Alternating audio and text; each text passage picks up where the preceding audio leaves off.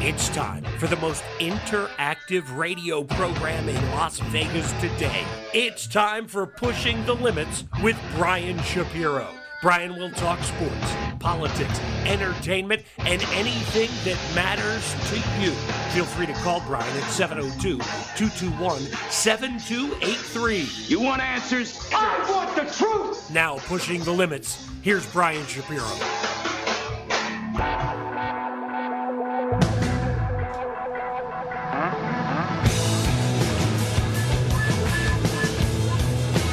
All right, what's up, everybody?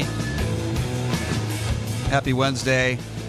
It is Pushing Limits, and so glad you could join us on what is a very sad day in this country. Once again, another mass shooting. We'll get to that, unfortunately. Coming up in hour number two, I've been talking uh, a lot, as, as many have in this city, and, and it's a national story as well, of this local Las Vegas basketball official who was assaulted by a coach. Just had surgery the other day. Inches of his life. Well, the official that was uh, right in between that, right in that whole situation, his name is Sean Rowe. He's going to be joining us in studio. Tell us exactly what happened, what he saw, as well as the director of the Southern Nevada Officials Association, uh, Vince Kristasic. So they'll be both be joining us in studio in hour number two. I want to get firsthand witness to exactly what happened, and that's exactly what we're going to get. But I start the show off today. It's just un, incomprehensible. I mean, it just. I'm almost at a loss for words as I was emotional yesterday when I heard these stories of these innocent second and third graders that were just sitting in a classroom at school, at a local elementary school in Texas. And um, 19 of them are now dead. 19. Innocent kids. Almost a copycat to what happened at Sandy Hook. Two teachers were killed and 19 students.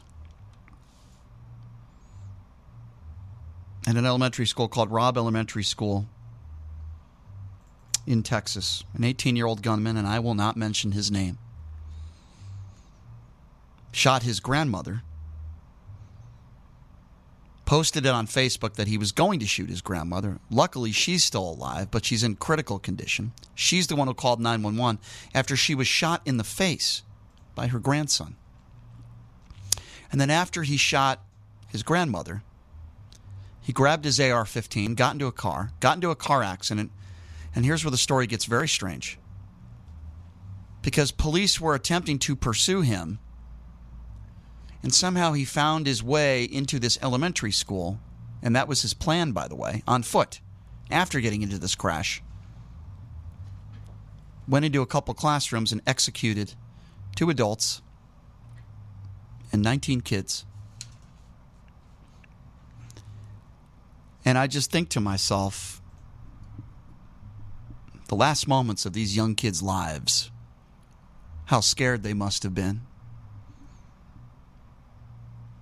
And what was going through their minds the last moments of their very short life. I'm sure it was a normal day for them, saying goodbye to their parents, or maybe I love you and have a good day at school. And that would be the last time the parents would ever see them.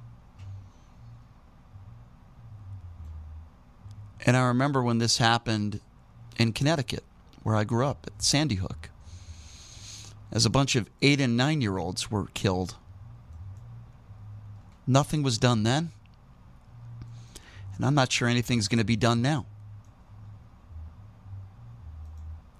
This isn't one issue, not just mental illness, it's not just guns, it's all of the above. And I can't even imagine what was going through the minds of some of these parents all day yesterday when they didn't hear from their children. And they were not sure if their children make it made it out of that elementary school alive. I can't even imagine the pain that they are going through this morning and the pain that they will go through for the rest of their lives at the hands of this madman. And then we have people out there who say, well, Guns don't pe- kill people. People kill people. Well, there has to be a person behind the gun that does it. But when we had an assault weapons ban, and Joe Biden was a part of that, gun violence went down. And then when that ban was abolished, violence went up three times. This was another assault weapon. This was not a knife. This was not a pistol. This was an AR 15. The only reason why weapons of that magnitude were built were for mass casualties, which is why I call them weapons of war. AR 15s and these types of weapons were not made for hunting deer. Weapons of these magnitude were not made to protect your home. They were made to be used at war. And now we have a bunch of 10 year olds that are dead. Now we have a bunch of kids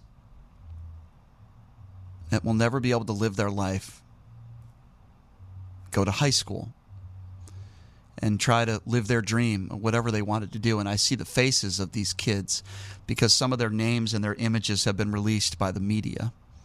Innocent children. But if you listen to right wing radio and these despicable Republicans, because that's what you are, who refuse to do anything about this.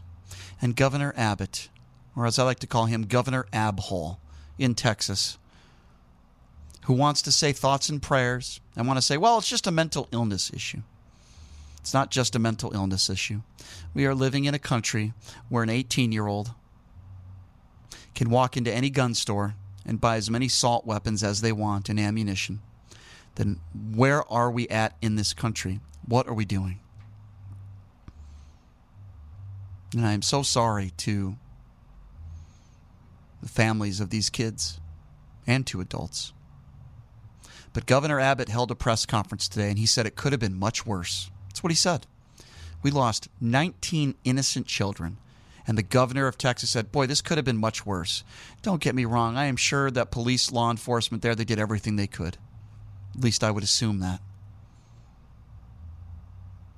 This happens time and time again. We remember the Texas El Paso shooting in Walmart. I just was talking to you about a shooting in Buffalo where a bunch of elderly black people were killed, if for anything else, because of the color of their skin.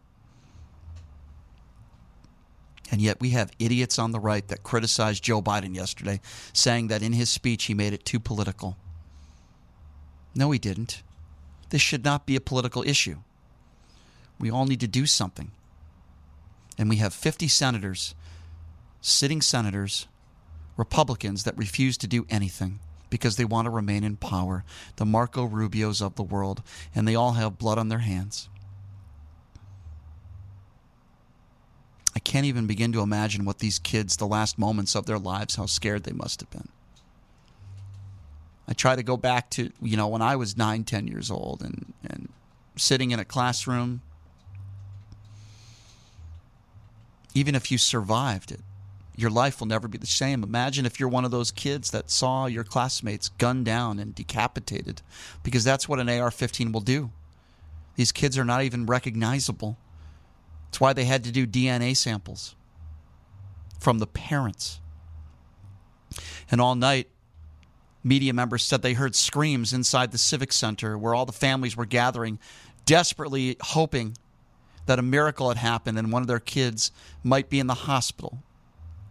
Instead, sadly, 19 families got the news that they lost their children. And yet, we live in a country where so many Republicans out there say more guns are the answer. Let's just secure our schools. More guns are the answer. What I say to that is we have more guns in this country than any other country in the world. We also happen to have more mass shootings. So obviously, more guns are not the answer. That is ridiculous. And don't give me the nonsense that the good guys win, because it certainly wasn't the case in Buffalo. The good guy did not win. Hero, he didn't win because he had a pistol and the shooter had another assault weapon. And I am getting so sick of talking about these mass shootings and these young kids. And you know, these shootings Every single one of them are horribly tragic and emotional, and it's terrible, and there's pain and suffering, and people are losing their lives. But the circumstances of this shooting that happened yesterday, uh, words cannot even describe. 19 kids. But I don't have a lot of hope. Because what happened at Sandy Hook, when we lost all those poor innocent children, nothing happened then. It wasn't Barack Obama's fault. It wasn't Joe Biden's fault. It wasn't the Democrats' fault. They tried to do everything they could in passing proper gun legislation, an assault weapons ban. It's the Republicans. And they talk about pro life and they preach pro life when it comes to abortions. What about the 19 kids that died yesterday? What are you doing to protect them? What have you done to protect their lives? We talked about hypocrisy yesterday. There are some people in office who I have a tremendous amount of respect for, and there are people in office that are an embarrassment and they have blood on their hands. The people in Buffalo have not even been buried yet. Many of the people have not even had funerals yet as that investigation is still ongoing. That was a week ago. Many of those people are not even buried yet. And now we're talking about, again, another school shooting where 19 people have died, 21 people have died, excuse me, 19 kids. One of those people that I do have a lot of respect for. Connecticut Senator Chris Murphy, where I'm from in Connecticut, he spoke on the House floor yesterday. And I want you to have a listen to what he had to say to some of his coworkers in office. What are we doing? What are we doing? Just days after a shooter walked into a grocery store to gun down African American patrons, we have another Sandy Hook on our hands. What are we doing? There have been more mass shootings than days in the year. Our kids are living in fear every single time they set foot in a classroom because they think they're going to be next. What are we doing? Why do you spend all this time running for the United States Senate? Why do you go through all the hassle of getting this job, of putting yourself in a position of authority? If your answer is that as this slaughter increases, as our kids run for their lives, we do nothing. What are we doing? Why are you here? If not to solve a problem as existential as this. Chris Murphy, the senator, is 100% right. My answer many of the Republicans that are in office, why are they there? To remain in power, to make a nice salary, and take care of their own families, but not take care of these innocent people that are losing their lives every day at the hands of gun violence. A parent should never have to drop off their kid at school worrying that their kid might not make it home that day. And that's what happened in Texas yesterday. And then Chris Murphy goes on. Here's a little bit more about what he had to say. Nowhere else do little kids go to school thinking that they might be shot that day. Nowhere else do parents have to talk to their kids, as I have had to do, about why they got locked into a bathroom and told to be quiet for five minutes just in case a bad man entered that building. Nowhere else does that happen except here in the United States of America, and it is a choice.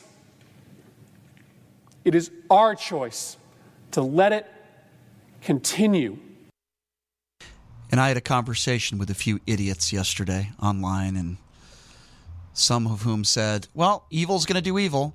If they can't get a certain gun, they'll get a knife, which is obviously a very, very ignorant statement. You never want anyone to try to attempt to kill anyone, let alone school children. But if it had to happen, would you rather somebody have an AR 15 or a knife? Obviously, somebody going into a school with a knife, people are going to get hurt. Possibly people are going to get killed. 19 kids wouldn't have been killed. These weapons should not be on the streets. They should not be sold to the general public, lawful citizen or not. They have been made for one reason to kill as many people as possible, not to hunt, not to defend yourself or defend your home. There's plenty of weapons you could buy to do that. These weapons, these assault weapons, should not be sold.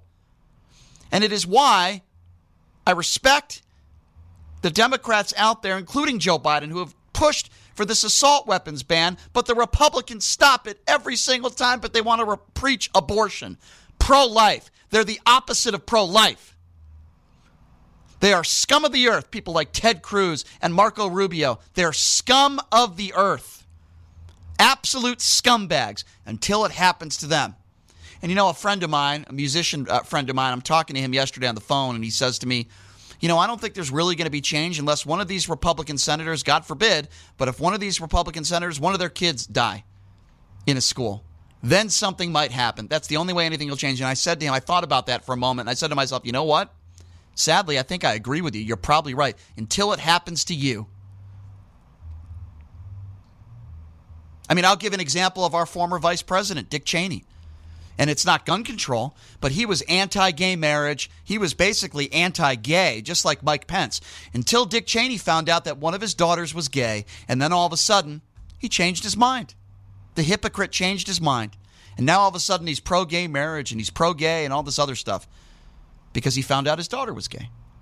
Well, what if one of these Republican senators find out that one of their kids doesn't come home and they get shot in his school by an AR 15 by a madman? Are they still going to say, well, you know what? Crazy people do crazy things. Let's just put our arms in the air and say, well, there's really nothing we can do about it. You people are so despicable. You Republicans, and not all of you, but many Republicans out there, the reason why proper gun legislation and these guns are on the streets, it's because of you. The Ted Cruzes of the world, the Jim Jordans of the world. You know, I mean, it's, it's despicable to me. But I'll tell you one thing um, I have my criticisms for Joe Biden. I do. I have my criticisms for his administration, and I've had my criticisms for Joe Biden. But there's one thing he does great in times of tragedy is he has empathy for people, and he's a strong man when it comes to these issues like gun control. And I was proud that I voted for him yesterday. I have my criticisms for him, but I was proud because I thought he made a very heartfelt speech and he was angry but that anger was real. It wasn't fake like Governor Abbott today or the or Ted Cruz. This that, that is fake anger when they say thoughts and prayers after one of these tragedies. That's fake. There was nothing fake about what Joe Biden said yesterday. Nothing. Here's a little bit of what Joe Biden had to say in his uh, address to the nation yesterday. I am sick and tired of it. We have to act. And don't tell me we can't have an impact on this carnage. I spent my career as a senator and a vice president working to pass common sense gun laws. We can and won't prevent every tragedy, but we know they work and have positive impact. When we passed the assault weapons ban, mass shootings went down. When the law expired, mass shootings tripled. The idea that an 18 year old kid can walk into a gun store and buy two assault weapons. It's just wrong. What in God's name do you need an assault weapon for except to kill someone? Deer aren't running through the forest with Kevlar vests on, for God's sake. It's just sick. And what are some of these idiots on the right? Newsmax, OAN, Fox News. What are some of these morons on the right saying? Oh, well, Joe Biden's making it too political. It's too soon. No, it's not too soon. This is ex- the exact time to talk about these issues. It's not too soon. That's what Governor Abholz in Texas said after the Texas El Paso shooting when he was asked about gun violence and, and weapons of war. He said it's too soon. Now's not the time. Did he do anything about it? No, nothing. Nothing. These Republicans have done nothing when it comes to this issue. And don't let them tell you it's just mental illness because it's not. That's certainly a part of this. There's no question that this 18 year old was mentally deranged. But this is a number of issues. One of them also gun control. No person in the general public should be allowed, unless you're a police officer, law enforcement, some sort of security, or maybe you're a brave man and woman in uniform. These types of assault weapons should not be sold to the public. You don't need one of these assault weapons to go hunting. You don't need one of these assault weapons to go shooting on a range. You don't need one of these assault weapons to defend your family. You just don't because there's plenty of weapons out there you can buy that are not designed to kill as many people as possible in a short period of time. It's ridiculous. Joe Biden is 100% correct. Here, uh, here's Joe Biden. Uh, you know, again, his speech was about eight minutes ago, so here's a little bit more about what he had to say. These kinds of mass shootings rarely happen anywhere else in the world. Why? They have mental health problems. They have domestic disputes in other countries. They have people who are lost. But these kinds of mass shootings never happen with the kind of frequency they happen in America. Why? Why are we willing to live with this carnage? Why do we keep letting this happen? Where in God's name is our backbone to have the courage to deal with it and stand up to the lobbies? It's time to turn this pain into action for every parent, for every citizen in this country. We have to make it clear to every elected official in this country it's time to act. Well, Mr. President, I'm with you 150%. You're right. But I'll answer your question. Why? Because of 50 senators, 50 sitting senators that refuse to do anything about it, that all they care about is remaining in power. It'll hurt their base if they uh, vote on, you know, an assault weapons ban. It'll hurt their base. They might they might lose. They, they might lose their next election, you know. That's why. They want to stay in power. And in return, because of that, because they want to remain in power, we have 19 families that now have to make funeral arrangements for their young kids who were gunned down in school, innocent children, innocent kids who were just in school learning, going to school every day in an elementary school. And what about all the kids that, that were not their lives were not taken. Thank God. What about what they're going to have to go through for the rest of their lives? They were in a classroom in a school, and their friends and their classmates, 19 of them, killed, including two teachers. Their lives will never be the same. All these families that lost loved ones, their lives will never be the same. And as I mentioned, many of those victims, innocent people that died in a supermarket, the main, I, I, know a few people who were white were killed as well, but for the main reason why those people were died, because of the color of their skin, many of those people haven't even been buried yet in Buffalo. This is not going to end. This is going to continue. I wish I was wrong. I'm not. Because many of these shootings are very predictable. And at least if members of Congress and the senators that are in office did something you could say, all right, at least we're taking some steps. At least these kids have not died in vain. What about the Connecticut shooting? Did those kids die in vain? I thought finally, after Sandy Hook, finally we're going to get something done.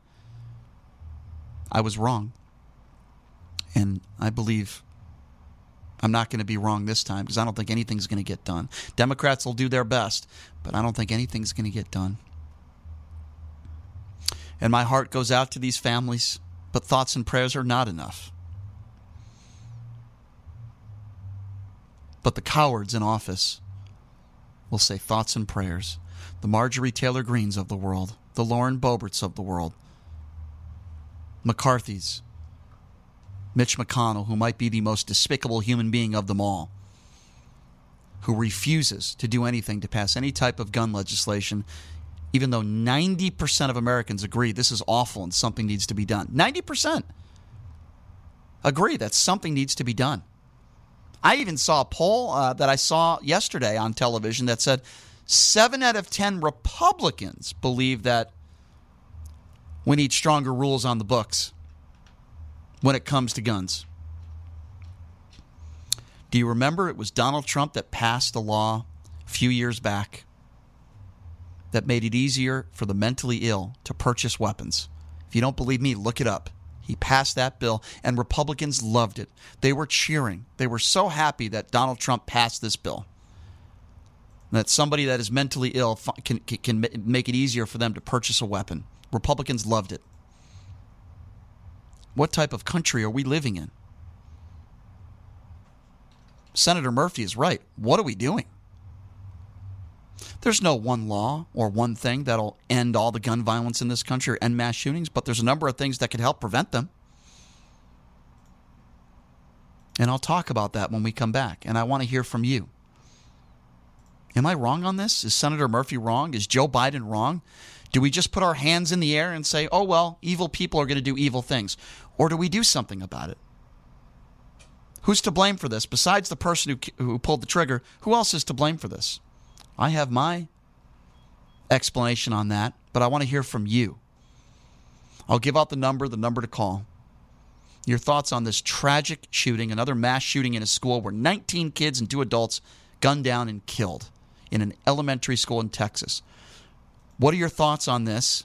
What are your thoughts on Governor Abbott's response to this? What are your thoughts on Joe Biden's comments? Where do we need to go from here, if anywhere? The number to call 702 221 7283. And again, if you want to be a part of the conversation, I want to get your thoughts. 702 221 7283. Again, that number is 221 SAVE, 221 7283. We'll take your phone calls next. And I'm also uh, going to come back with some audio from uh, the sports world. Steve Kerr, the head coach of the Golden State Warriors, Boy, I loved his statement before the game yesterday. It had nothing to do with basketball and everything to do with gun control. So I'll play that for you when we come back. And as I mentioned, we'll also take some phone calls at 702 221 7283. Take a quick break and we'll be back right after this. You're listening to Pushing the Limits right here on KSHP.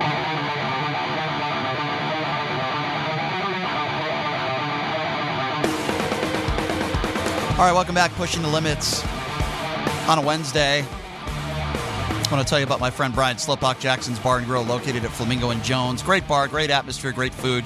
Walk in there, sign up for a player's card. You mention my name, you get $10 in free slot play for doing nothing but that. That's cool in itself. 100 points, you get another 20 bucks in slot play. And they got a great promotion this month in May where if you hit a jackpot, whatever it is, you'll get an extra uh, 10% in free slot play. So that's, uh, or actually, I believe it's, is it 20% or 10%?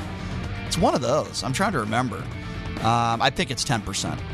Yeah, yes, yeah, it is. It's 10%. So if you hit for, uh, two, I don't want people wondering, there's, hey, Brian said it was 20%. It's 10%. Brian said it was 35%. yeah, Can I get it? Yeah, exactly. Don't, don't, don't try that. They won't like that. But anyway, check them out. Jackson's Bar and Grill, located at Flamingo and Jones. Uh, I promise you'll have a great time. Obviously, we're talking about this uh, horrific tragedy that took place in Texas yesterday, where uh, 21 people killed, 17 injured. Uh, out of the 21, two adults, 19 kids. It's very difficult for me to talk about this. I'll tell you, man. It's uh, kind of like when I talk about COVID because I almost died of COVID two years ago. Uh, it's it's very emotional uh, when you're we're talking about school children. We're talking about second and third graders. Their lives were taken, and yet there's so many Republicans out there that if they're not going to do anything, if anything, they'll say more guns are the answer. You want to talk about school security? You want to have, you know, I guess one security guard armed at every school? I don't have a problem with that. But you want to give kindergarten teachers AR-15s? I mean, can we just can we just stop the nonsense here? We need to be logical about this. Yes, mental illness is one of many issues. These weapons of war should not be out there been sold to anybody. No 18-year-old needs an AR-15. Oh, it's my, my amendment rights. Oh, uh, it, it's my right. Let me tell you something. Those rights were written up when we had something called muskets. We don't have muskets anymore. Okay? We have weapons of war that are built for one reason and one reason only to kill as many people as possible. In this case, 19 school children killed, innocent kids. And I got to tell you something.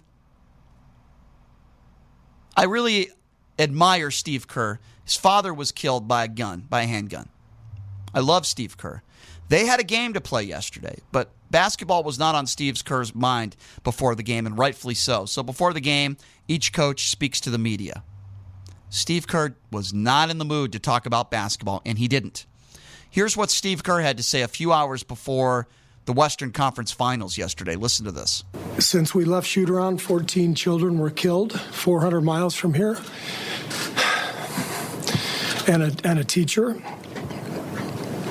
And in the last 10 days, we've had elderly black people killed in a supermarket in Buffalo. We've had Asian churchgoers killed in Southern California. And now we have children murdered at school. When are we going to do something? And he went on for a few more minutes, and then he stormed out, rightfully angry. And Steve Kerr, like I said, he's no stranger to gun violence. He lost his father to gun violence. And Steve Kerr has been very outspoken, and I appreciate that about this issue. I had a chance to catch up to Steve Kerr uh, a few years back. He was here coaching USA basketball, and I asked him after the October 1 shooting.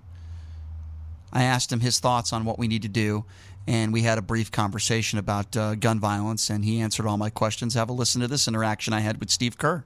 Tragedy here, the October 1 shooting. What do you make of what's taken place in this country, particularly over the weekend, and what do you make of Donald Trump's response to that?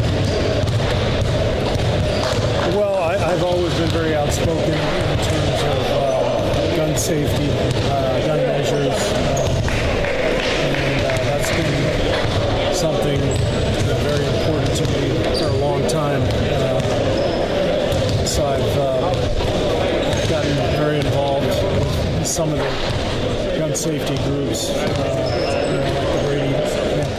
So, so as you could hear, and it's a little hard to hear because it was at a uh, USA basketball practice, but you know, I asked Steve Kerr about gun violence years ago. He's very passionate about it, and and he should be. We all should be passionate about it. So I ask you, the listeners, right now, what are your solutions? Do you think we should just do nothing? Throw our hands in the air and say, bad people are going to do bad things? Or do you take the approach like Governor Abbott, or as I like to call him, Governor Abhole, blame it all on mental illness, do nothing when it comes to gun control? Or should we also do something about gun control and an assault weapons ban? Or maybe all the above? What are your solutions and what do you think we should do? Maybe you're one of those hardcore Republicans that thinks that we shouldn't really do much of anything. I want to hear from you, and I'll give out the phone number and get your thoughts. The number to call is 702 221 7283. And again, that number, if you want to be a part of the conversation, your thoughts on this massacre in Texas yesterday where 19 kids, innocent children, were killed and two adults. And then the gunman taken out by police. Your thoughts on this shooting? You think something should be done? Anything? What do you think should be the answers to, to, to, ending all the violence in this country? And again, that number to call if you want to be a part of the conversation is 702 221 7283. I have a number of things that I think that need to be done. Assault weapons ban has to happen. That's pri- got to be priority number one, right? We need an assault weapons ban. You cannot tell me that you need an AR 15 to defend yourself or an assault weapon. You do not. You don't need it to hunt deer either. Donald Trump Jr. might claim that he does. So we need an assault weapons ban back in effect everywhere. That's number one. I also believe that you should not be allowed to be 18 years old and to be able to purchase a weapon. I think the age should be 21. You make alcohol 21. I don't think you should be allowed to purchase a weapon until you're 21 years old. That's the second thing I would do. Third thing, mental illness. I talk about it with the homeless, we talk about it in society nonstop. We need red flag laws on the books. Now, you might be saying, Brian, we already have red flag laws. Uh, there's loopholes all over this country. There are some states where somebody can leave a voicemail and threaten the life of a spouse, and that person can still buy a weapon that day. That's wrong. I hate to use this term, but it's not going to quote unquote kill you if you can't buy a gun in a couple days getting a mental health evaluation. Not going to kill you. That's the third thing that I would do. We need red flag laws on the book. And, and listen, mental illness, uh, I've been talking about this for years on the radio. We don't do enough in this country. I know that. We don't do enough in this country to deal with mental illness. Those are several big things right there that we need to do. Guess what? We're not doing any of those things. Democrats have tried, but they've also been unsuccessful. We're not doing anything to deal with these problems. Why is that? Well, I would argue money. Money is one of the culprits. These sitting senators refuse to do anything.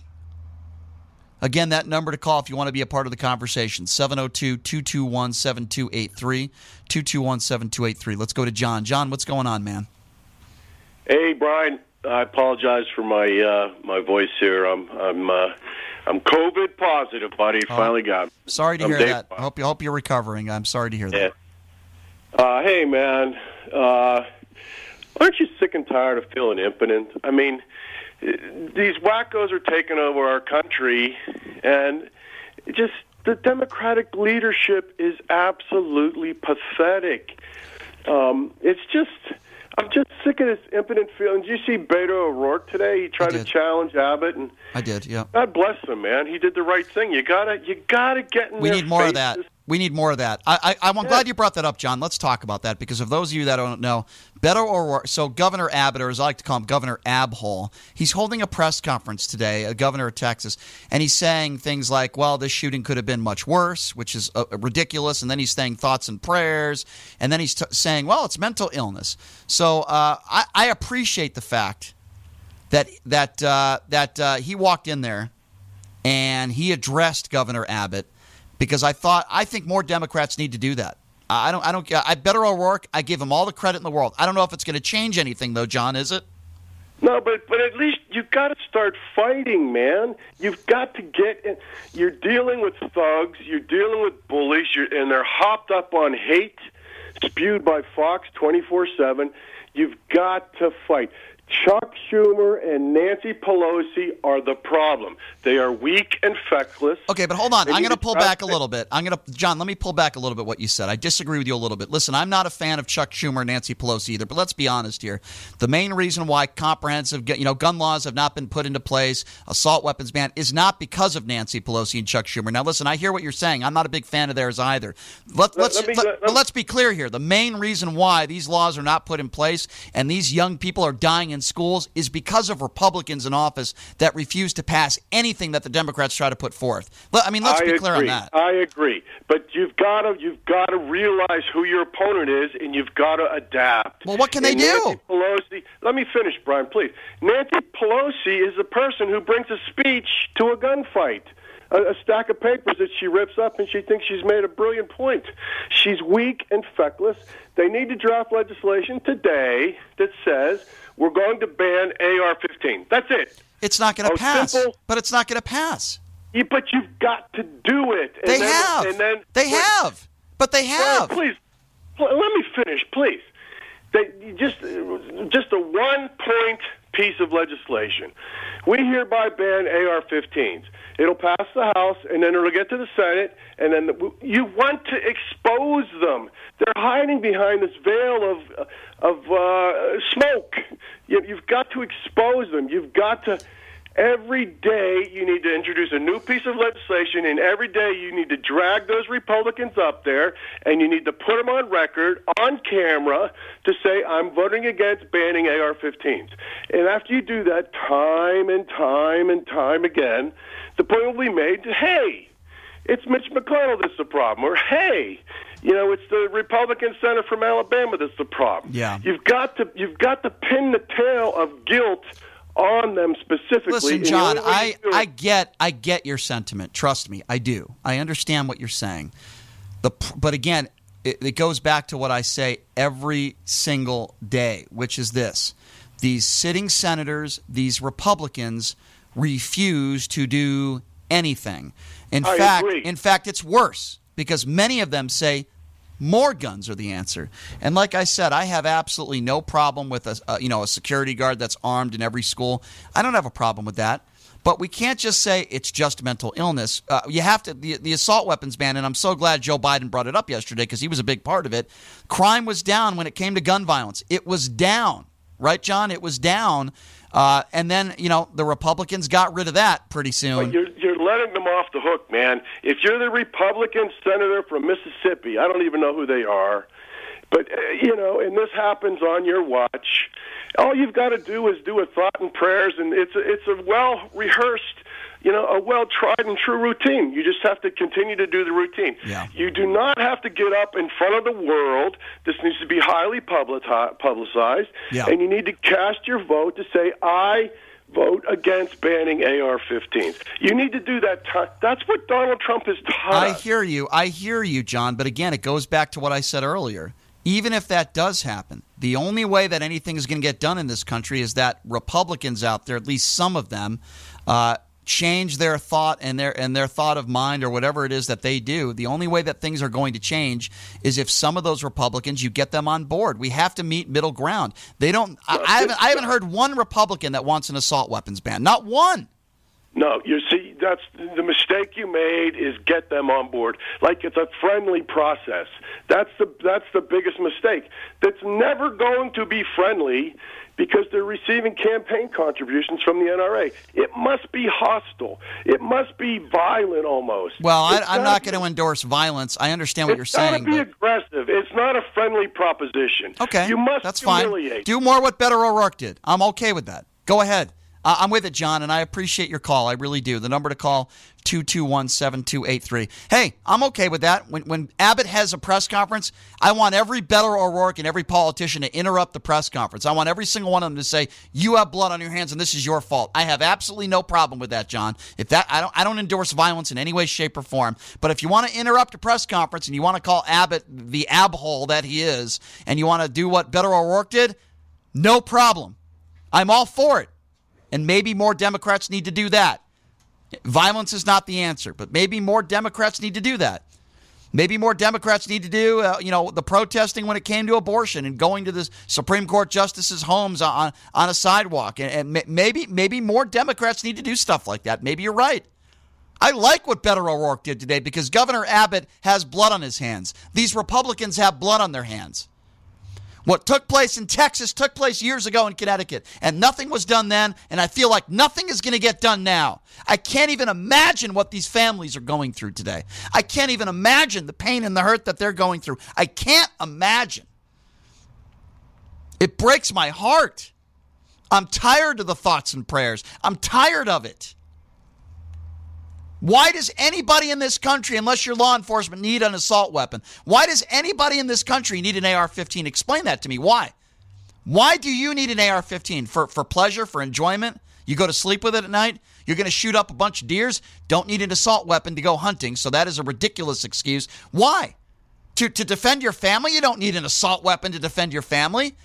There's not one Democrat in office, not even Beto O'Rourke, by the way. There's not one Democrat that, and, and O'Rourke's not in office now. There's not one Democrat in office right now that wants to take all your guns away. That is a lie from Republicans. That is a lie.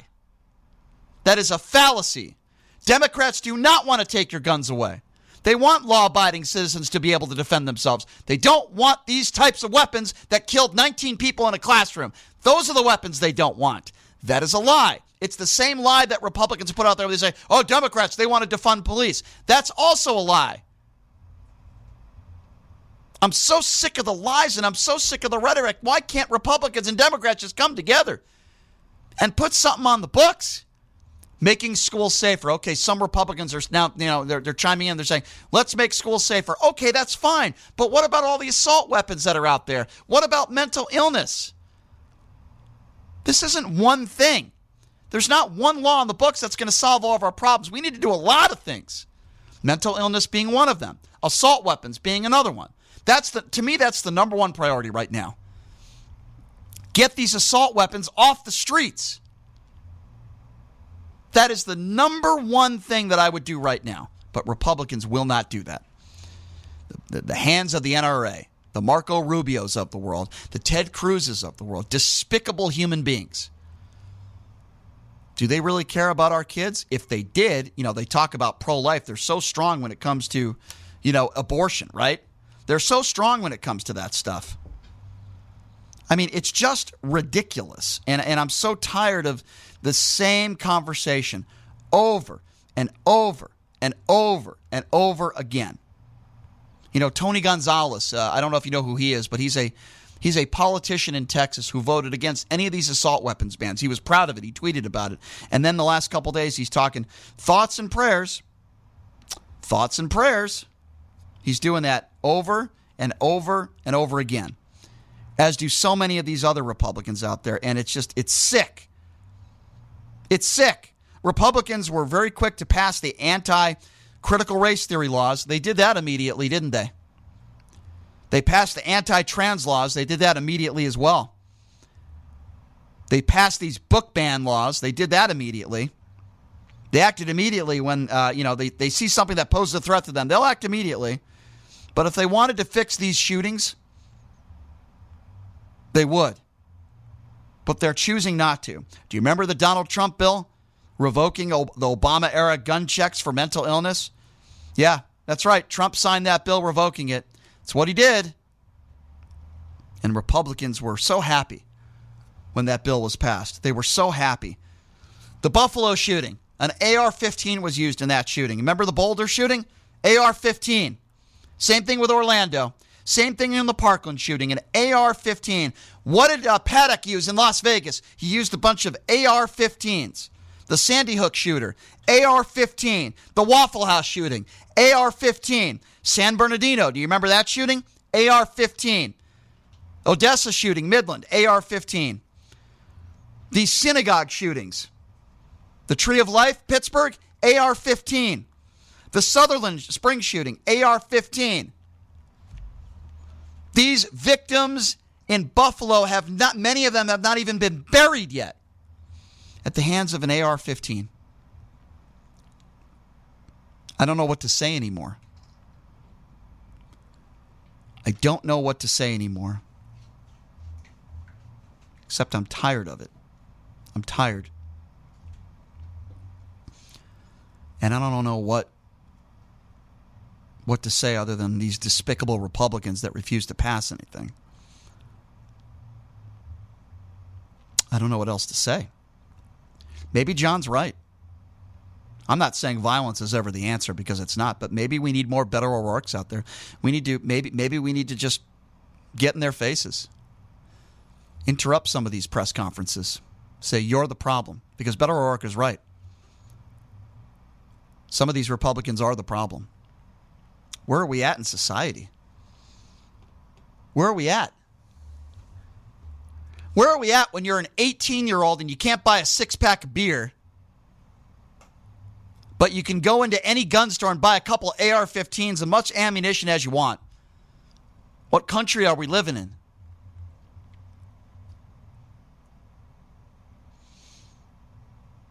And I have no hope. Sorry, I don't. Same shooting happened in Connecticut. Almost identical. It's almost eerie, right?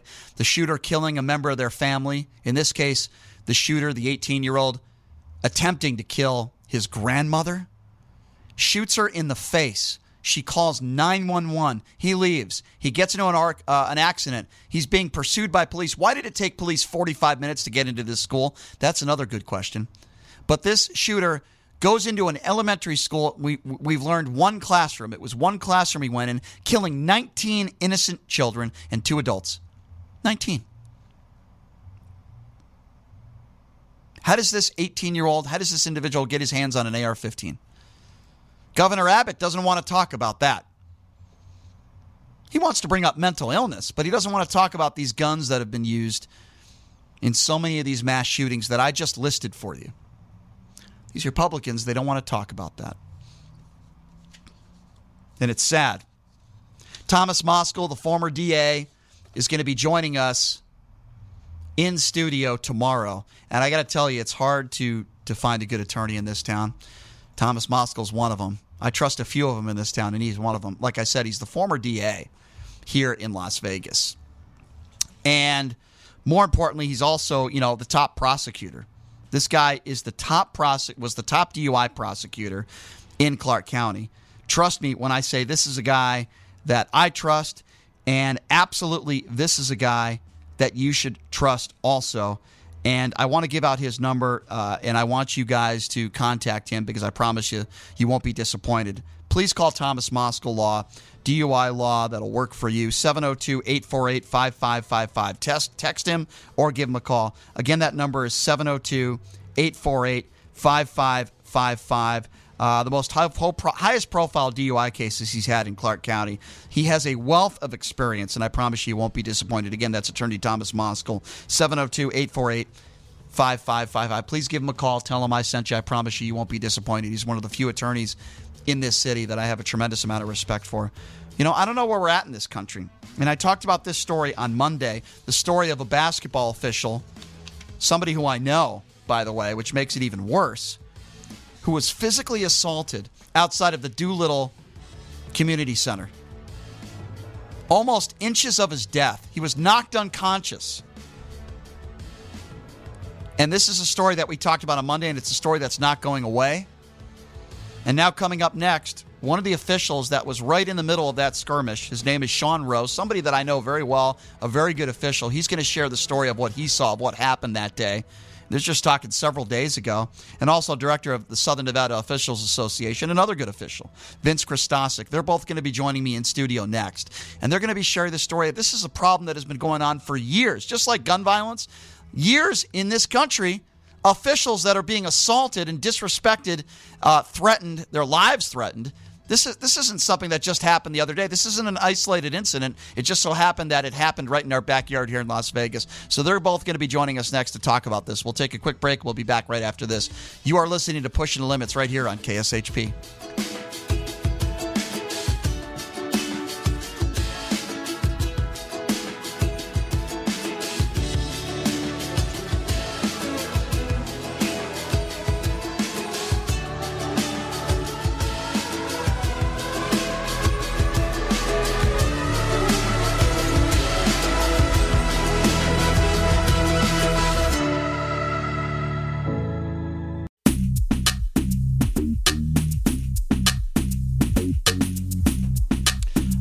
Welcome back. It is Pushing the Limits on a Wednesday. So glad you could join us. Trust me, it's like heartbreaking when I have to talk about these uh, these shootings and what's going on in this country. I don't know, man. Anybody who knows me well knows that I've been a basketball official for 20 years, and I've talked about these these stories of these officials that are getting assaulted, their lives being threatened, and uh, that's exactly what happened last week on Tuesday, where we had some officials that were working some games at Doolittle Community Center. I've officiated there plenty of times. Never really enjoyed it, I'll be honest with you.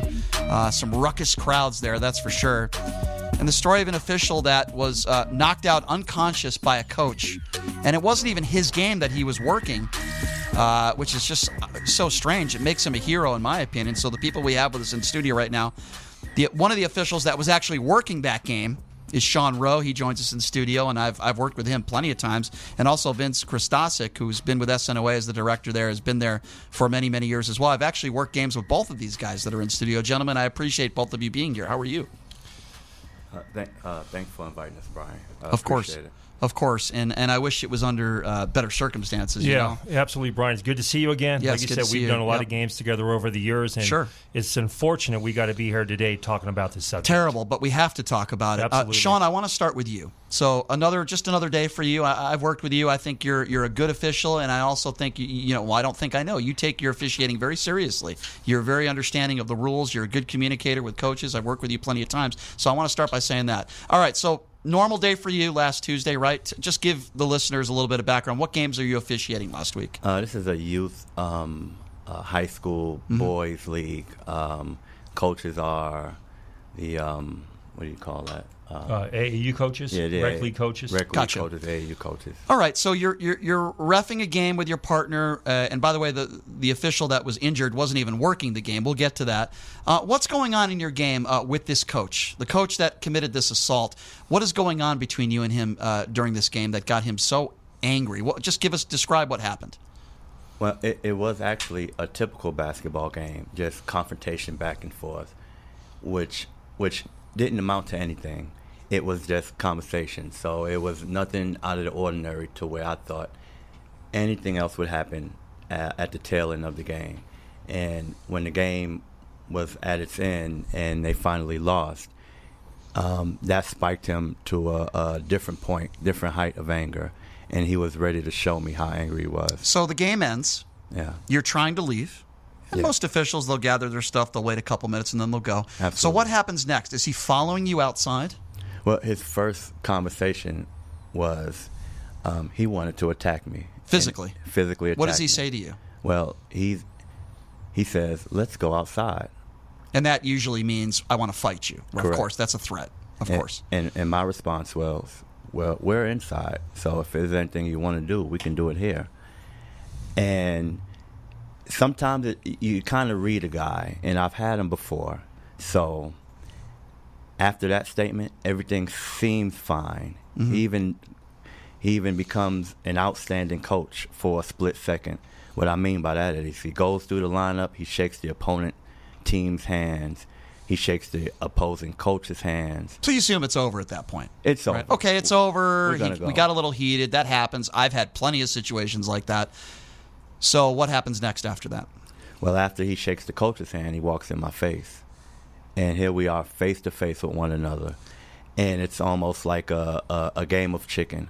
Where's Who- security? There's no security there. Where are the people at Doolittle trying to break this up and trying to let calmer, calmer heads prevail? It's Well- just you and him. There's nobody there trying to break it up. Well, it's just me and him. There are um, there's Doolittle staff, there are kids, and it, it it my perspective is I don't know who's around me, so I don't know what it feels like if there were people monitoring the situation. Mhm. But so for that moment, it felt like it was just me and him. Mm-hmm.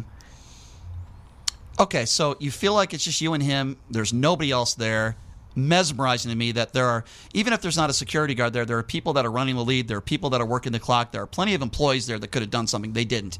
We'll get to that. Okay, so you're trying to, you try to leave at that point? What are you doing at that point? You're, I would imagine you're trying to get out of that situation. What happens after that? Well, at that moment, uh, the Doolittle staff member that was working the table came over to my defense, and he, he kind of got into in between us and separated us. Yeah. Hey, hey, we're not doing that here. Relax, guys. The game is over. Right. When that happened, I separated and went to my area Mhm. to get changed, Mhm. and the coach went to his area to um, to talk to kind of talk to his kids, but he wanted to throw a few remarks towards me Mm. as he was on his way. Uh, nothing that I've never heard before, nothing that I care to repeat on radio. Right. But it was. He's throwing was- vulgarities at you, and he's Yeah. being disrespectful. Which, by the way, what a great example this coach is setting for his example. kids. I mean, it's so disgraceful. Absolutely. Uh, we and by the way, this isn't just this coach. There are plenty of coaches in this town throughout the country that just uh, it's unbelievable. Uh, I And was they are talking. multiplying. Yeah, and I was talking to another uh, official. Uh, that I've worked with before, who's with SNOA actually, and he told me he was called the N word by a player, uh, you know, weeks back, and the coach was defending the player, and I, and, I, and I'm like, what kind of country are we living in? Where you, what kind of example? Anyway, that's another story. But okay, so In a sense, that's the same story, but that is a Yeah. I, I hear you're It, it's from. unbelievable. It's It's, these coaches. They, they set no example for their kids. It's terrible. As parents as well. So you're trying to get out of there. You finally get out of there and you leave. What happens next? Well, there's a there's a cat and mouse game. Doolittle staff members asked me to wait behind so they can escort him out. Yeah. And he's he's sitting there.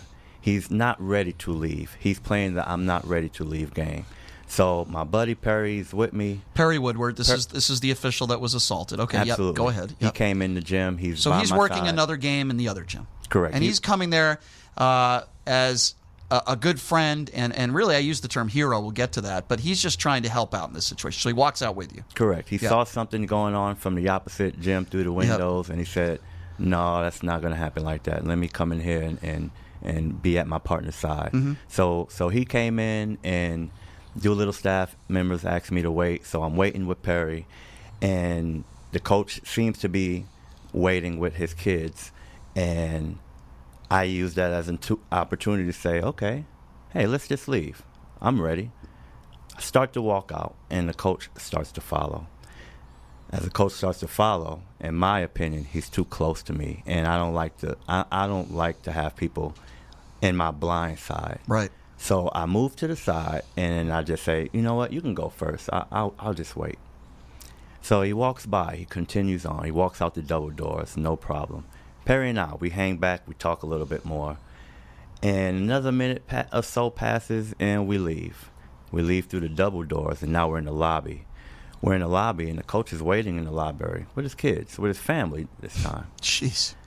So now I'm thinking, okay, this this is strange, but you know what? They want to wait in the lobby. That doesn't bother me. We continue to walk. As Perry and I continue to walk, and Doolittle staff members are also in the lobby as well. Mhm. They're, they're heavy Doolittle staff members in the lobby, so things feel like they're okay. Mhm. Perry and I, we get ready to walk out, and as I'm getting ready to hit the double doors to finally leave the Doolittle building, here comes Coach again, and he's walking in my blind spot. Again, I don't like that. So I step to the side. Perry and I step to the side. And as we do, I say the same thing I said um, prior. Hey, coach, just go ahead. You know what? I'll wait. So here's Perry again, right? Right by my side. Every, every time I stop, Perry's, Perry's just right there. I'm not leaving until I see you that you're okay. All right. And this is something that we normally do. Sure. They're typical referees who've been in this business for a long time to where one of our safety is all of our safety. Sure. We, we want to make sure we all make it home safe to our families. So I want to commend Perry for, for doing that because he absolutely did. If not, if it wasn't me talking right here, it might be Perry talking right here and me in the hospital. So, so I want to say a special thank you to Perry. Mhm. Uh, so Doolittle staff, coach goes outside, the kids are outside, the family outside. Me and Perry inside, Doolittle staff go outside, Mhm. and they're having a conversation with coach. More or less, hey coach, Trying to game- de-escalate. game- game's Yep. over. You know, Sure. you won one, you lost the other one. He had a two game set as well. Yep. You know, kids need you. You know, another day, and um, it did not work. It must not have worked because uh, another minute later, me and Perry, okay, we've been in the gym for a while. Mhm. It's time to go. Time to go. So you're walking to your car. Well, no, we don't make it out the car. We make it out the, the door. You make it out the door. Doolittle. You're trying to get to your car. And yeah. once again, he's there. The This- coach is waiting for you. This time, there's like a, a line of kids and people. There's people, right? Game's over. Mhm. They what they know is, oh, this coach wants to get this referee. I want to stick around and see what happens. Kids are in the same boat. Well, that's my coach. So you got a bunch of 14 and 15 year old kids that are 14, watching 15, this, 16, and, and they want to see a confrontation. And well, some of them do. Some of them do. Some Yeah. are just just, Just out there because yeah. mom is waiting to pick me up. And keep in mind, again, this is the coach. You're supposed to be leading a bunch of young Absolutely. men. All We right, should so, have been shaking hands Right. and saying, "Hey, good game. See you next so, time." so you and Perry are walking out of the Doolittle doors, right? What Correct. happens next? uh, he starts a uh, conversation with me. Kind of picks up before we left of, um, okay, we're outside now. Now Mhm. it's time to, to do what we talked about doing. Mhm. Coach, my response, Coach, we talked about it. It didn't happen. Let's just go home. No, I'm I'm ready to go. You said we, we can take this outside. Let's go outside. I told you.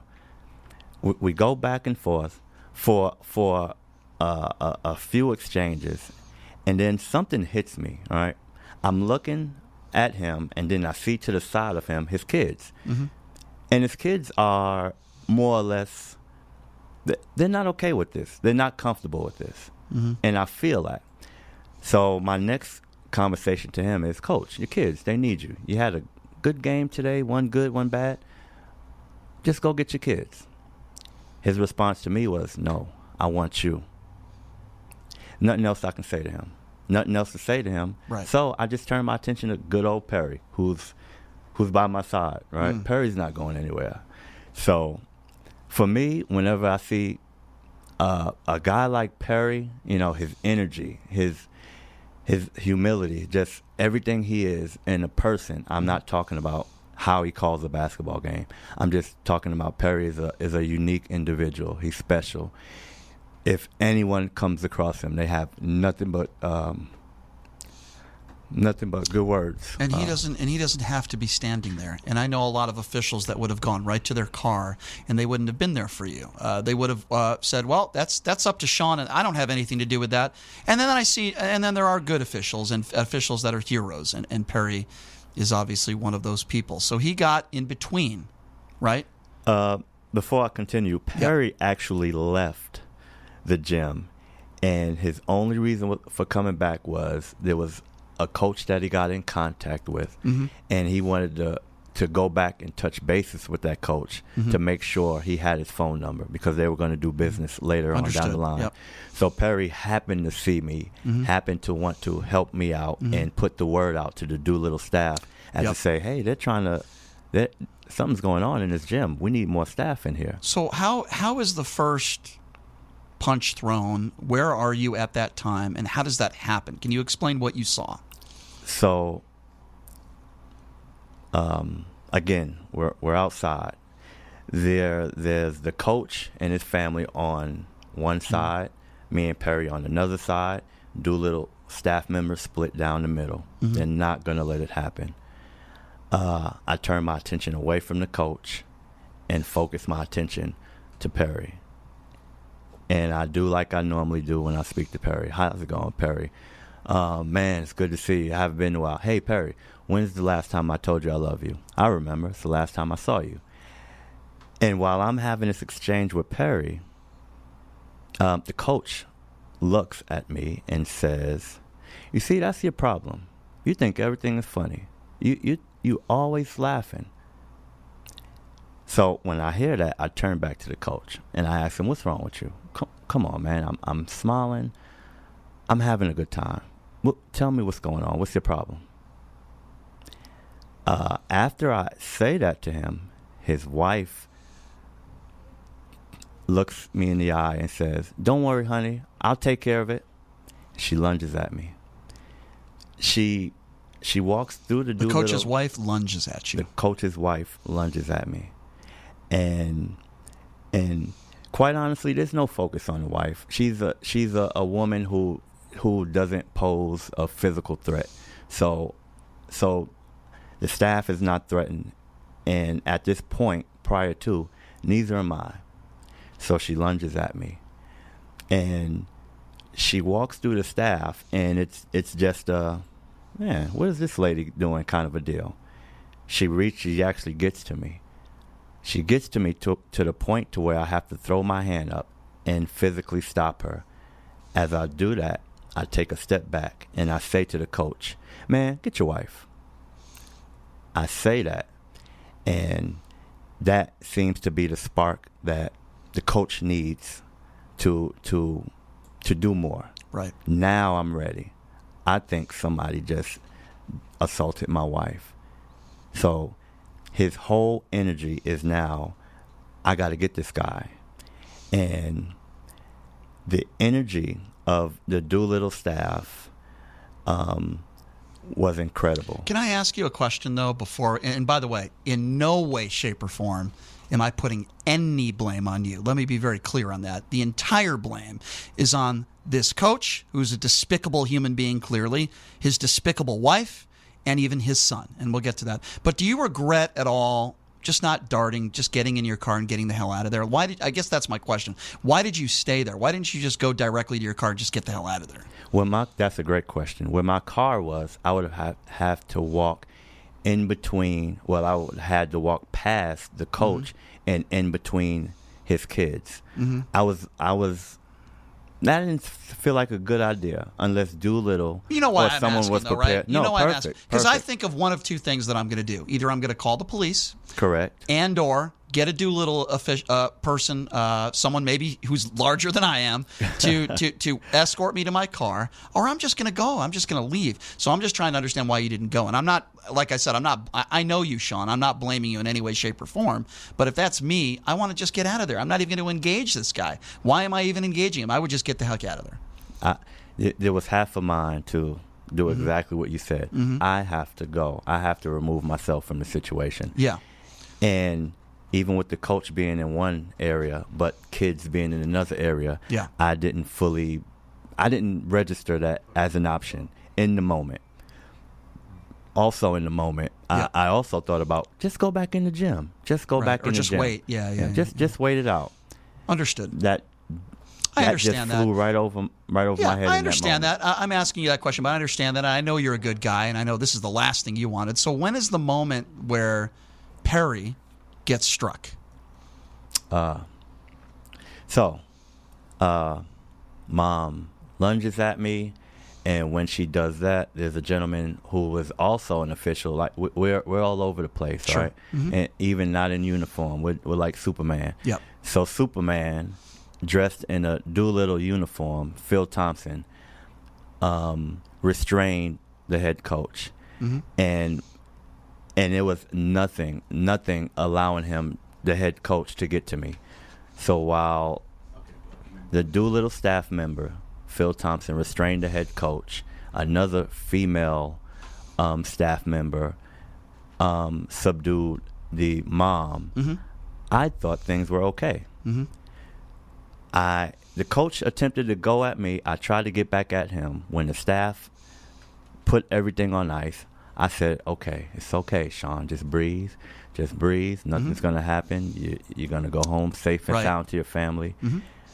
And then, son, I see someone. I see someone side view take a swing at me. Coach's son. I move out the way. Mm-hmm. I look straight at the person who took a swing at me, and it was the coach's son. Mm. Why am I not surprised? When you have a coach that's acting this way, why am I not surprised that the first person to throw a punch was the coach's son? Not surprised one bit. It, it was terrible. Yeah. It was terrible. I, I took a good look at him, and I wanted to go at him. As I took a good look at him, Mhm. I started to just look around. There's Right. stuff, there's movement, there's people, and I see the team, and a few team members walk forward. I have no idea what I should do at this point. Should I go after one? Should I go after all? Should I? Okay, breathe, Mhm. breathe Very dangerous situation. very dangerous situation and Mhm. i don't want i don't want this to go in a way to where i regret what i'm doing so i take a couple steps back i'm taking steps back and i'm just watching i'm watching the son back away okay he didn't really want to fight he just wanted a cheap shot Mhm.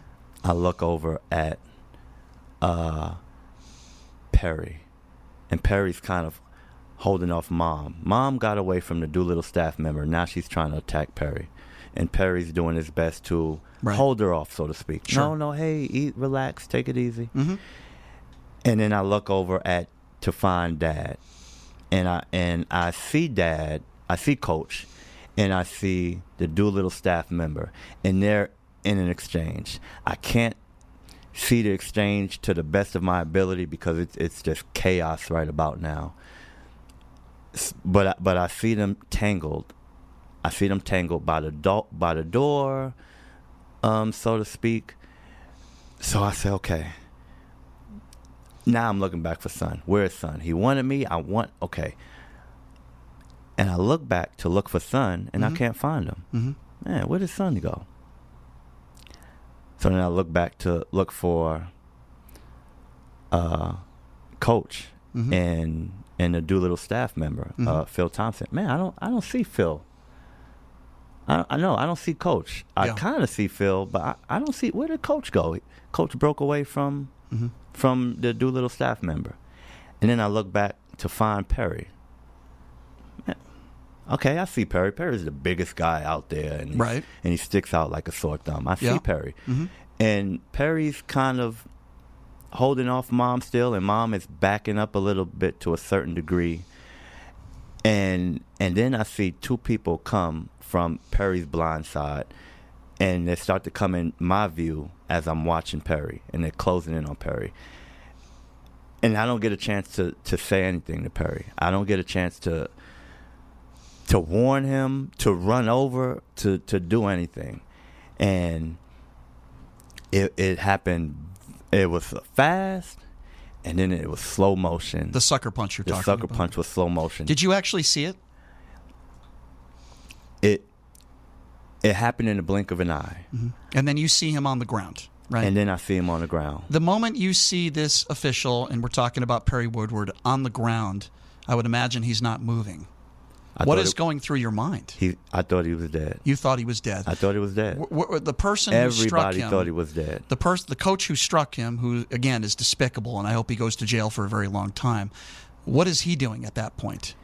Everybody who saw that act and witnessed Perry laying on the ground, Mhm. including the the horrible people that did it, Mhm. they also thought he was dead. Ev- there was no movement from everyone, including the coach. They all just everyone stood Shock? there. Is there shock? And everyone was shocked, including the person that punched him. including this person. Yeah. It went from Yeah. I'm gonna hurt somebody to Oh, my oh God. my god, I really hurt someone. So somebody calls 911, I would imagine, at that point, right? Does anybody know medical? Is anybody trying to help Perry? I know he's not moving. I wouldn't know what to do. Um, what, what's next there? As referees were told, Yeah. you see somebody go down, you're not medical, Right. don't do anything. Of course. Yeah. So don't do nothing in the moment of watching your brother lay there. It's hard. Very difficult. Yeah. So And I know this is not the easiest in the world for you to uh, to talk about. I, I understand that. Sean. but it, it, it needs to be talked about. Of course it does. Uh, 911 is called. Correct. Perry's lying there on the ground, I would imagine, probably face down. Uh, he hit the ground, I, I heard, pretty hard. And, and I um uh, several seconds go past. Mm-hmm. I, I kind of get some frame of thought back. Right, Mhm. everything went silent at first. Perry's just laying there. I can't hear anything, and I and there's like tunnel vision of just me. I'm looking at Perry. And I don't know what's. And so I, I run into the building and I say, "Hey, call 911. We need a paramedic." Right. And then there's a, a woman at the desk and she calls 911 and I run back out and I see everyone is still there and, and I still I don't ha- I don't have my hearing back. Mm-hmm. is the But I- coach saying anything? no, I don't hear anyone saying anything. No one's saying no anything because everyone's in shock. No one's pumped up saying, "Yeah, I Yeah. knocked him." No one's saying, "I don't hear anything." So maybe, Yeah. but I just don't hear anything. Right. But I still visuals visually see the coach, his wife, and his son, and they they they're they're in shock. They're standing there, just not knowing what they believe their next move should be. So then I, I run back inside Right. a second time. I run back in a second time and I view the lady at the desk on the phone speaking Yeah. to an operator about getting an officer and a paramedic. So I don't say anything. I'm I'm just like. I'm going. I'm going, And trying I- to figure out something. Well, I think everybody's in shock at that point. Um, and from this moment on, what we've learned is that Perry's gone through some surgeries. He had a concussion. His ankle was all screwed up. He had uh, he had a surgery on his ankle, and I'll bring uh, Vince. Uh, we're going to take a break here in a couple minutes, but before we do, and then you know we'll do another segment, and I want to get you involved here. Uh, if you're just joining us, we're speaking with Sean Rowe, SNOA official. Vince Christosic, SNOA director. We're talking about uh, Perry Woodward. Uh, it, it's a story that's actually made national news, not just local news. An official that got uh, sucker punched by this coach. You ref the game. Perry wasn't even refing the game. He sucker punches. Um, this official, Perry Woodward, his life will probably never be the same. Vince, can you just describe? I wanted you to jump in here the injuries because you you know personally the injuries, the specific injuries that Perry Woodward suffered. Can you talk yeah, about that's that, That's correct. Yeah, Brian. So, so I did go to the hospital. Uh, Perry was in UMC for a couple days. I did go up there Friday afternoon to check on him. Um, obviously, he had some visible injuries on his face, as everybody saw in the photos. Mm-hmm. He had uh, he had some damage done to his bottom Mm-hmm. teeth. I think maybe five of them are chipped or cracked. Uh, he also had a complete um, uh, tear of the ankle. He broke his ankle, had some uh, Mhm. ligament tendon damage to his ankle. Mhm. Uh, not to mention the most serious injury was some um, bleeding on the brain, Mm. concussion, and uh, yeah, it was it, w- it was hard to even. How is he doing now? Um, I haven't talked to Perry in a couple days. I did talk to some of his family two days ago. Perry is at home. I think he he is going to have surgery on his ankle within a couple days to repair Mhm. that. Uh, and as far as the other injuries, he's healing. You know, it's going to take some time with the amount of injuries he's awful, suffered. Awful. Um, Sean, I'm sorry that you had to um, see this and you had to go through this as well. You're a victim as well as any of the kids that saw this. They're victims as well.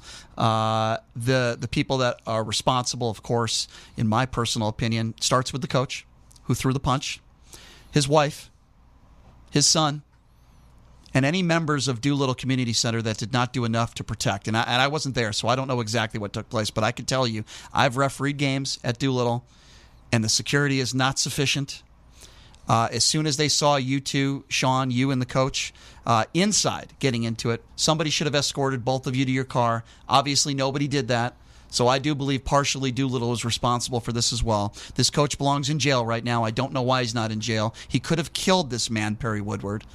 He could have killed him. And then it would have been, then we were talking about what, 20, 30 years in jail.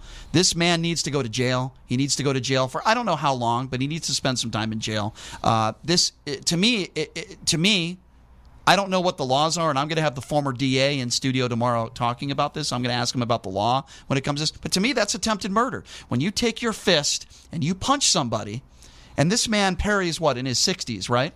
Um, I think Perry's late fifties, late fifties, late fifties, early sixties. Okay, when you take your fist and you sucker punch somebody, that can easily kill somebody. And it's amazing that this man is still alive, and I'm so happy that he is. I hope he makes a full recovery. Don't know if that's going to happen. We're going to take a break, and when we come back, you guys are going to stick around for another segment. I want to talk Gen- in general terms, and I'll talk to Sean you about this as well, and you Vince about this because you both have been officiating for a long time, as have I. This is a growing problem. This isn't an isolated incident. This has been going on nationally for a very long time. So I'm going to ask you guys when we come back. And I'll take some phone calls too. 702 221 7283. I know we have some people on hold right now. 221 7283. I'm going to ask you guys how do we stop this from happening in the future? How do we raise awareness to make sure that these incidents don't happening moving forward? So, we'll t- yeah. Brian, let me say Yep. this. Mhm. The, the bad sportsmanship, the threats, the violence is the number one issue facing officiating. Mm-hmm. Sure. And why we don't have officials, why we can't recruit new officials. Right.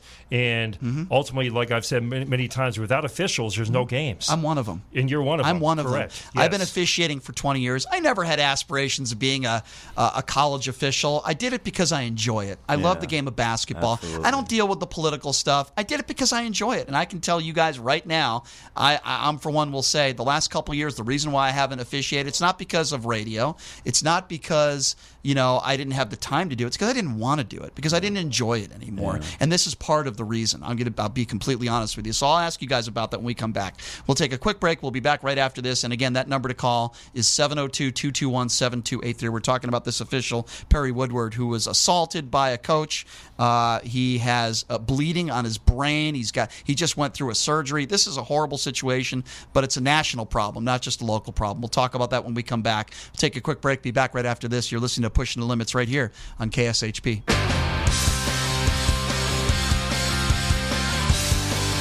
All right, welcome back. It's Pushing the Limits um, on a Wednesday. I've been a basketball official for 20 years, so obviously this story is very personal to me. Uh, anybody who's an official, should be personal. We're talking about a local official, Perry Woodward. Nice guy. I've actually worked with him before. Very good official. And uh, sucker punched in the face by uh, a basketball coach in front of the Doolittle complex, and the person who sadly had to witness all of that uh, Sean Rowe, a, a very good official of his own. He's in, in studio today along with Vince Christosik, SNOA director. I've known both of them for years. They're both very nice people, uh, and they're both good officials. And I was just telling them a story off the air. The last game that I officiated, I had an incident with a coach, and I said, I don't want to do this anymore. I don't want to deal with this. It's just not worth it. Uh, we do have uh, some people waiting on the line that want to chime in here. Uh, one of whom is an official himself. His name is Bill. Bill, thanks for calling in. Uh, what's on your mind? Hey, how you doing, Brian? Hey, Vince. How's it going, Bill? Sean. Bill, Bill, how you doing? I'm just going straight. I'm doing good, man. I'm just gonna go straight to the point. Perry's a good dude, man. What happened to him was. We already talked, Brian. I got a bad mouth, so I'm gonna be cool on your radio show, but you know where Thank I'm you. going. We don't wanna- is really yeah. screwed up. Yeah. It's really screwed up what happened to Perry. Bottom line, me, I'm a no nonsense official. Take no mess on the court. Take no mess from officials and fans. Mm-hmm. However, this has really, really got a hand. It's to the point where, sure, you tell me you want to fight, okay? Let's. However, we all got to realize I do want to go home at the end of the night. I don't want to go home after I done had on the handcuffs or anything. Of course. Just pick up your phone and call 911. I couldn't agree with you Sit more. there, don't Yep. move. I That's agree. the only thing that we got to do. We have to take ego. We, Bill, we have to. T- I agree with you. We have to take the ego out of it. This isn't about who's the tougher guy. This is about think about the kids, think about your family, think about the people that are in the gym. And the example. Uh, this isn't this isn't UFC fighting here. We're talking about we need to you know we need to continue to be professional. We need to call nine one one. If you don't want to call nine one one, then make sure somebody escorts you out of there and then file a report. But but Bill, I agree with you, Or my man. somebody else call them. But Right. yeah, Yeah. Yeah, my ego's gonna come into it right away when somebody tells me they want to fight. Okay, Of course, of course. I'm pretty good at it. Let's do it. However, I got to look on the other side of the Right, coin. My wife wants me to come home to Of eat them pork chops and rice she done cooked. Of course. My daughter wants me to come home. So let's Yeah.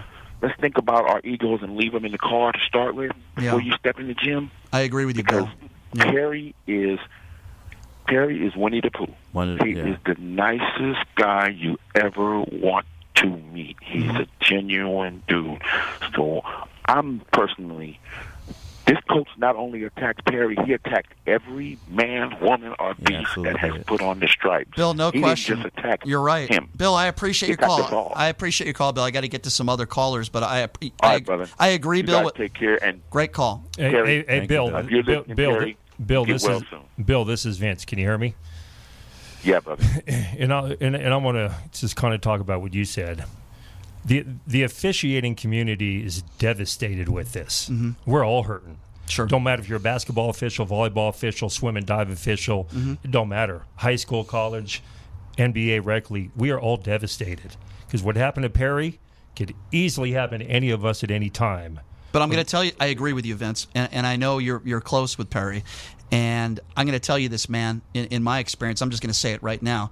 There are certain tournament directors, and there are people at facilities that do not defend us. They do not defend uh, the officials. There is too much money at stake with these AAU parents and the AA. And by the way, it's parents too. It's not just coaches. it's right. parents. The least amount of right. problems I've had are the players on the floor. Usually, it's the coaches and the parents. I've been called the N word at Doolittle, uh, uh, which you know it shouldn't be used to anybody. I had to stop a game and I said, "You got to throw this parent out." Uh, not enough is being done. If somebody threatens an official, you're done. You shouldn't be allowed to ever coach or ever play in Las Vegas ever again if that happens. And uh, in my personal opinion, not enough is being done. This is not only a problem; it's not a problem just in Las Vegas. It's not a problem within SNOA. It's a it's a problem throughout the country. Would you guys agree with that? Totally, hundred percent. Yeah. So so you you can go online at any time. I get feeds every couple of days, just like Sean you do, and Bill, I'm I'm sure you do too, where we see this violence, and it's not. It's, it, it used to be a couple times a year, and now it seems like around the country there's week. there's posts almost daily with officials being threatened, salt, assaulted, beaten up. Stuff we never seen in the past. Right. Before we go do a game and we'd have a confrontation with a coach and maybe tease somebody up. But at the end of the day, we got our stuff and go home. That thought, the thought of leaving in a safe manner wasn't in the cro- it wasn't in the back of our mind. Separate issue, but I think it's important that I bring this up with you, Vince, and Sean. You could chime in as a money. These officials are getting paid twenty eight dollars a game, and I know these weren't the games that you assigned, and you had nothing. You have nothing to financials.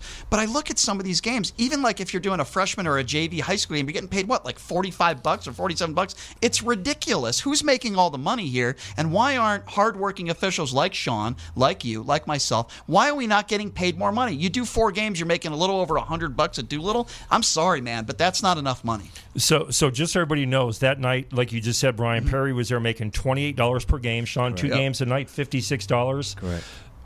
Perry's got a job. He's got a career outside of it, of of officiating. This is not what he does to Right. survive. But um, fifty six bucks for the night, Ridiculous. and land up in the hospital. With gas prices and everything else, I mean, this has even nothing to do with being assaulted. We all agree on that. This coach needs to go to jail. He's a scumbag. His wife is, is just the, the worst.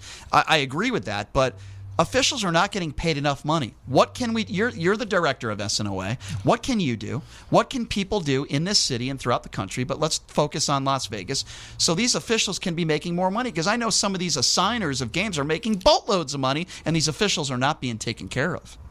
Sh- Sean, you want to talk about the the rec and AAU, and I'll talk about the high school part. Um, I, I wanted to bring something up about. Uh, first of all, yesterday we were scheduled to have a, a sit down Mhm. yesterday, Mhm. and it was postponed.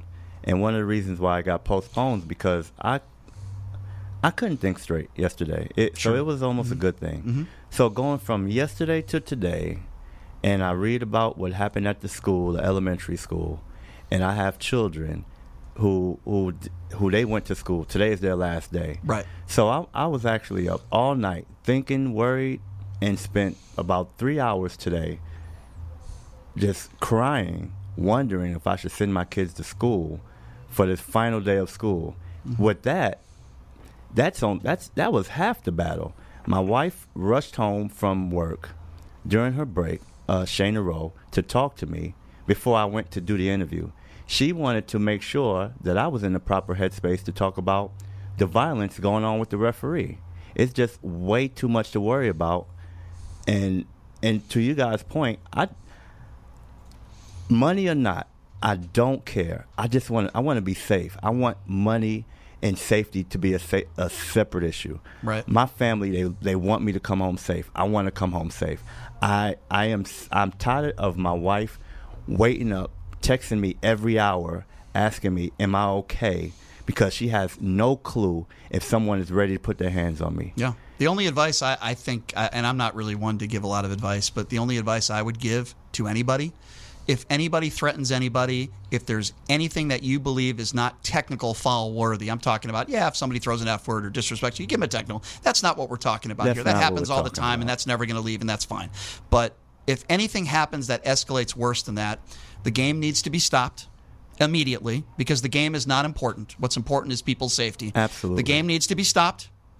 The a person that is running, whether it's a tournament director or somebody, needs to throw people out and say, if this escalates further, you're not just going to be thrown out of the game. Your team is done for the year. That's it. And then if it gets worse, 911 needs to be called and police need to be brought uh, in. That is what needs to happen. Nobody is walking to their cars except for the person that is thrown out of the game. That's what needs to happen. Br- Brian, let me talk about the high school Yeah. side. Sure. We have many officials these days that walk on the field of the courts with a cell phone in the back pocket. We never we, we, we never we never condone that, right? But there's too many threats these days towards us where an official is concerned if something happens, who's going to be here to protect us? Do we Mhm. have police? Do we have administrators? We have officials, like I said, we're carrying cell phones with them in their back pocket to make sure they Get can they can get to 911 before anybody else does if something occurs. Sure. Never happened in the past, but these days it's happening quite a bit, Mhm. and we should not be dealing with that, but we are. Brian, I'm, I'm glad I'm glad we're able to sit here today uh, and talk to you about this because it has to be brought up. The community has to know if this continues, we're not going to have sports. I mean, on the high school side, we are very low officials in all sports. The number one reason There's a reason for that. The, the Yeah. number one reason, and I know this for a fact, Mhm. nationwide, and I'll talk about SNOE specifically.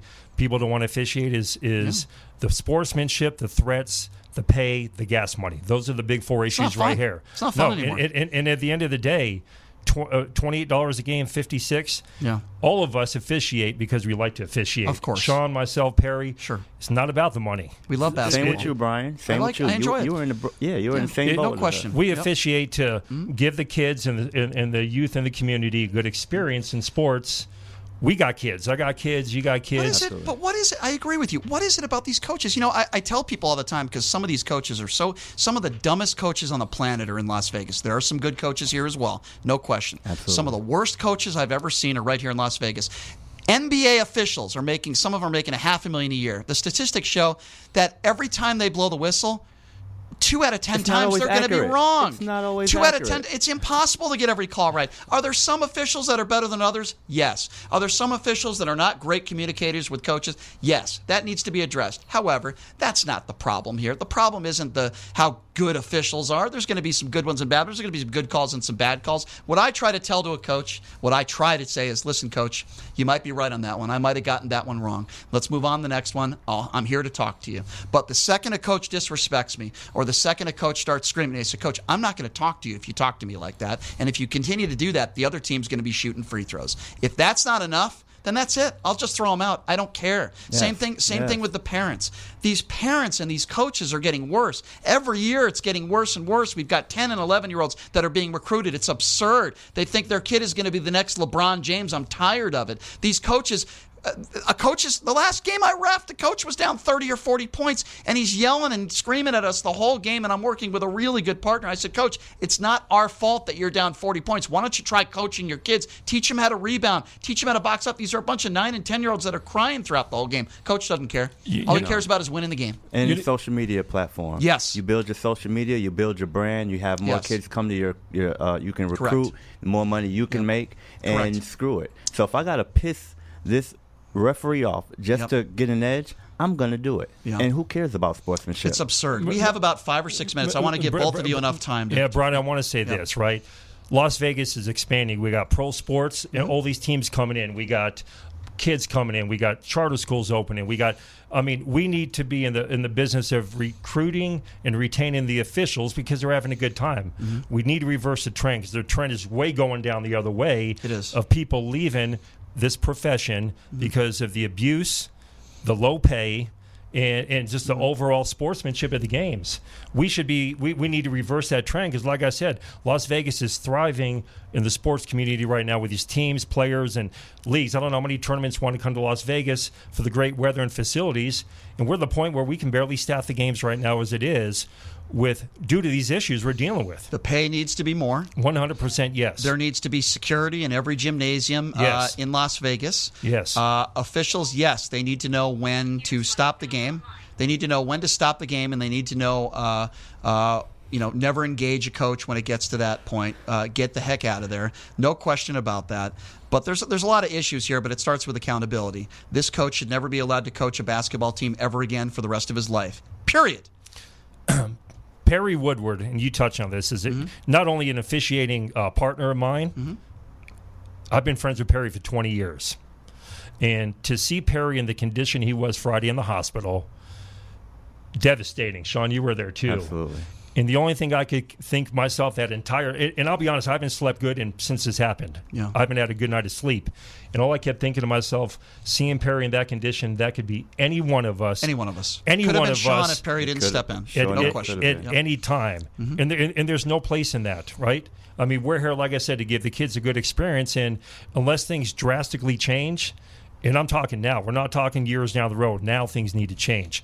Because if not, without officials, there's not Somebody's going to be somebody's going to die.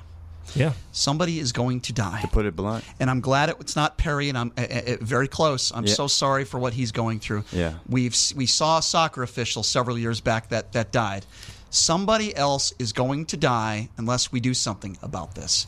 And for any of these tournament directors that all they care about is money, shame on you. Same thing with the gun control issue. Yeah. Uh, you know, people that, that, that, that are pro pro gun, they don't want to do anything to stop the carnage. We had 19 people that died yesterday. We are going to have an official or a coach or a player or a parent. Somebody is going to lose their life. And then where, uh, where and then where gonna do we go? Yeah. So it needs to stop right now. Br- Brian, we, we, we should never officiate a game, any of us, in the back of our mind thinking, is this the call that's going to, something's going to happen? Yeah. We should never do that. Never. It was never like that years ago. Now we have that thought in the back of our head, and especially Mm-hmm. as we see the situation with Perry Woodward.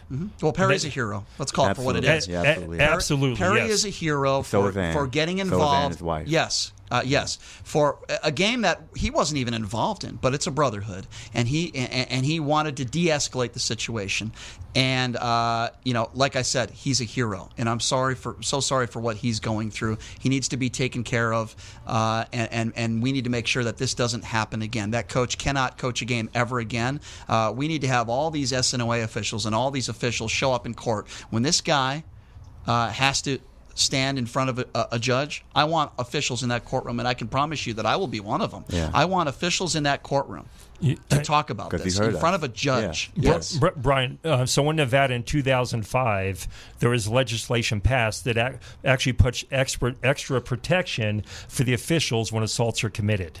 Right. So, like I said, I don't know the exact details of what's going on. But he was only, uh, and that's a good thing, Vince. I'm glad for that.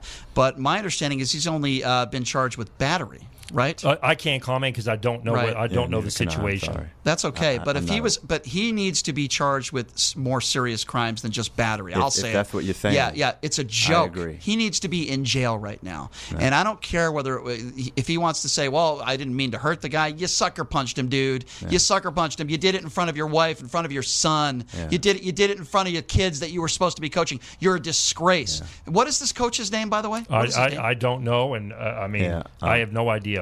I'll be honest, I don't know. Uh, the, the name that I was given was. I don't know. I don't Well, I can say it. I don't care. He can sue me if he'd like to. I, we're allowed to say his name. It's it's public record now. Uh, I guess it's not that important, but but uh, Doolittle. Uh, I know there are some good employees there. There are some bad ones too. And they need to hold partial responsibility for what happened. That's number one. Uh, and and and everybody else, you know, everybody else that was involved in this thing, any anybody that didn't do what Perry did, anybody that didn't get involved, anybody that didn't uh, help split you guys apart, they're also responsible. Uh, they're complicit as far as I'm concerned.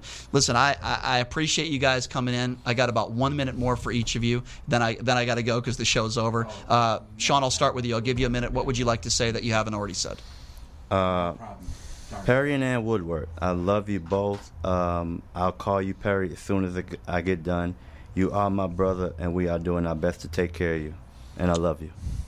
Uh, well said, Sean. And I'm sorry you had to go through this. And like I said before, you're a very good official and you're a good guy. I've always enjoyed working with you. And uh, uh, Wait, I, I got yeah. one more thing. The, the guy in question's name is Jose, Jose Martinez. Jose Martinez. Okay. Yes. Well, we need to say that name, and we need to make sure that he never coaches a game ever in Las Vegas. Uh, Vince, I got about a minute left here. Go ahead, my man. Per- not only is Perry a great man, he's a great family man. Perry just came off the best season officiating in his life. He worked he worked the 5A regional final Gorman Liberty and he, first time he got selected to go to Reno for the state tournament came off the best year of his 20-year career. Mhm. And just a few short short months later, this happens to him. It's a tragedy. Terrible. We're, like I said, Brian, we're all hurting. Don't matter what, what profession, what Sure. you're in. The community saw what happened. The media's been covering it, and we're devastated. And I can only say to Perry and his family, we're behind you. The officiating community is behind you, and we will be behind you the entire time, all the way through this. We can't be complicit with this. It Doesn't matter who you are. You could be an official. You could be a tournament director. You could be working at one of these facilities. This needs to be an eye opener. If something good comes out of this, we this needs to be an eye opener. This cannot happen again. Uh, I appreciate uh, both of you for being here. Obviously, it's personal to me as well. I've been pretty angry when the first time I heard this story, uh, and I'll do anything I can to help. And, and I appreciate both you guys being here. Thank you so much. Thanks for having us. Thank Appreciate you, Brian. We appreciate, that. it. Thank you. Uh, former DA of Las Vegas, of Clark County, Thomas Moskal, is going to be in studio tomorrow. I'm going to ask him about the laws uh, about this and, and what this guy is facing and what he should be facing. So we'll talk about that tomorrow. And of course, we'll talk about uh, gun control and this horrible situation that took place yesterday in Texas. 19 kids have lost their lives. Uh, thank you for joining us, everybody. I appreciate that. Take a 22 hour break, and we'll see you at noon tomorrow. Uh, thanks for joining us, everybody. Have a good day.